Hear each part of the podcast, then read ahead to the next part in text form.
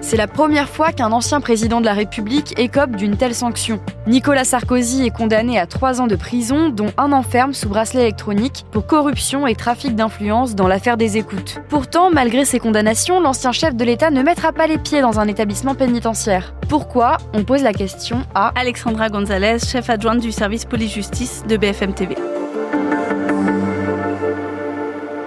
Cette affaire s'appelle l'affaire des écoutes. On l'appelle aussi l'affaire Paul Bismuth, du nom de ce pseudonyme utilisé par euh, l'avocat Thierry Herzog pour ouvrir une ligne téléphonique confidentielle. Il avait utilisé ce faux nom parce qu'il avait peur justement d'être sur écoute et donc il avait ouvert une ligne téléphonique pour discuter de façon confidentielle avec euh, son client euh, Nicolas Sarkozy. Or, cette ligne aussi avait été en réalité placée sur écoute et ce sont ces écoutes faites par les enquêteurs qui fondent en fait l'accusation dans ce dossier. C'est pour ça qu'on l'a appelé l'affaire des écoutes. Quoi parle-t-on? En réalité, Nicolas Sarkozy et Thierry Herzog sont soupçonnés d'avoir voulu corrompre un haut magistrat de la Cour de cassation, de lui avoir demandé d'influencer sur une décision à venir de la Cour de cassation dans le dossier Bettencourt, en échange d'obtenir de l'aide pour un poste à Monaco. En réalité, ce magistrat, qui fait partie des personnes euh, qui étaient euh, jugées lors de ce procès, n'a jamais candidaté pour ce poste à Monaco. Il n'y a pas eu de corruption véritablement, mais le seul fait d'avoir voulu le corrompre suffit aux yeux de la justice à former ce qu'on appelle ce pacte de corruption et c'est pour cela que ces trois personnes ont été condamnées. Et pour quelle raison cette peine est-elle aménageable? Il faut savoir qu'en France, lorsqu'une personne est condamnée à deux ans de prison ferme ou moins, si ces faits sont antérieurs à 2018, eh bien la peine est automatiquement aménageable, à moins qu'à l'audience, le magistrat demande ce qu'on appelle une incarcération immédiate. Si cette demande n'est pas formulée, alors moins de deux ans de prison ferme, c'est automatiquement aménagé hors les murs avec un bracelet électronique. Ça reste de la détention, mais de la détention à domicile avec ce bracelet. Et que change le pourvoi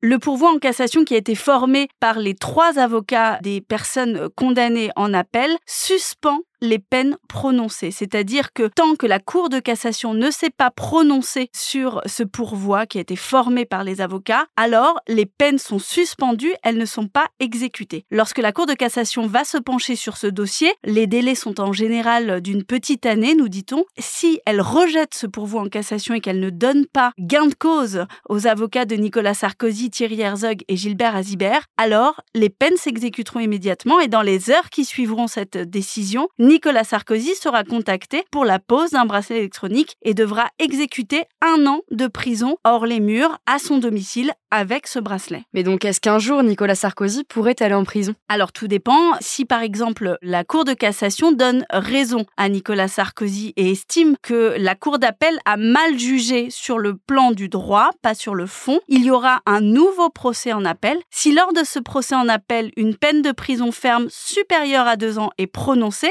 cette peine ne pourra pas être aménagée. Et ça voudrait dire que Nicolas Sarkozy irait en prison. Pareil dans les autres dossiers qui l'attendent. On sait qu'il va être jugé en appel en novembre prochain dans l'affaire Big Malion, un autre dossier le concernant. Là aussi, s'il devait être condamné à une peine de prison supérieure à deux ans, peine de prison ferme, ça ne pourrait pas être aménagé. C'est la loi, la même pour tous.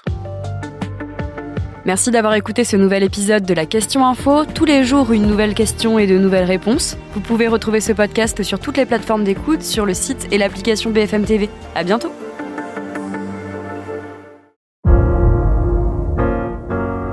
Vous avez aimé écouter la question info?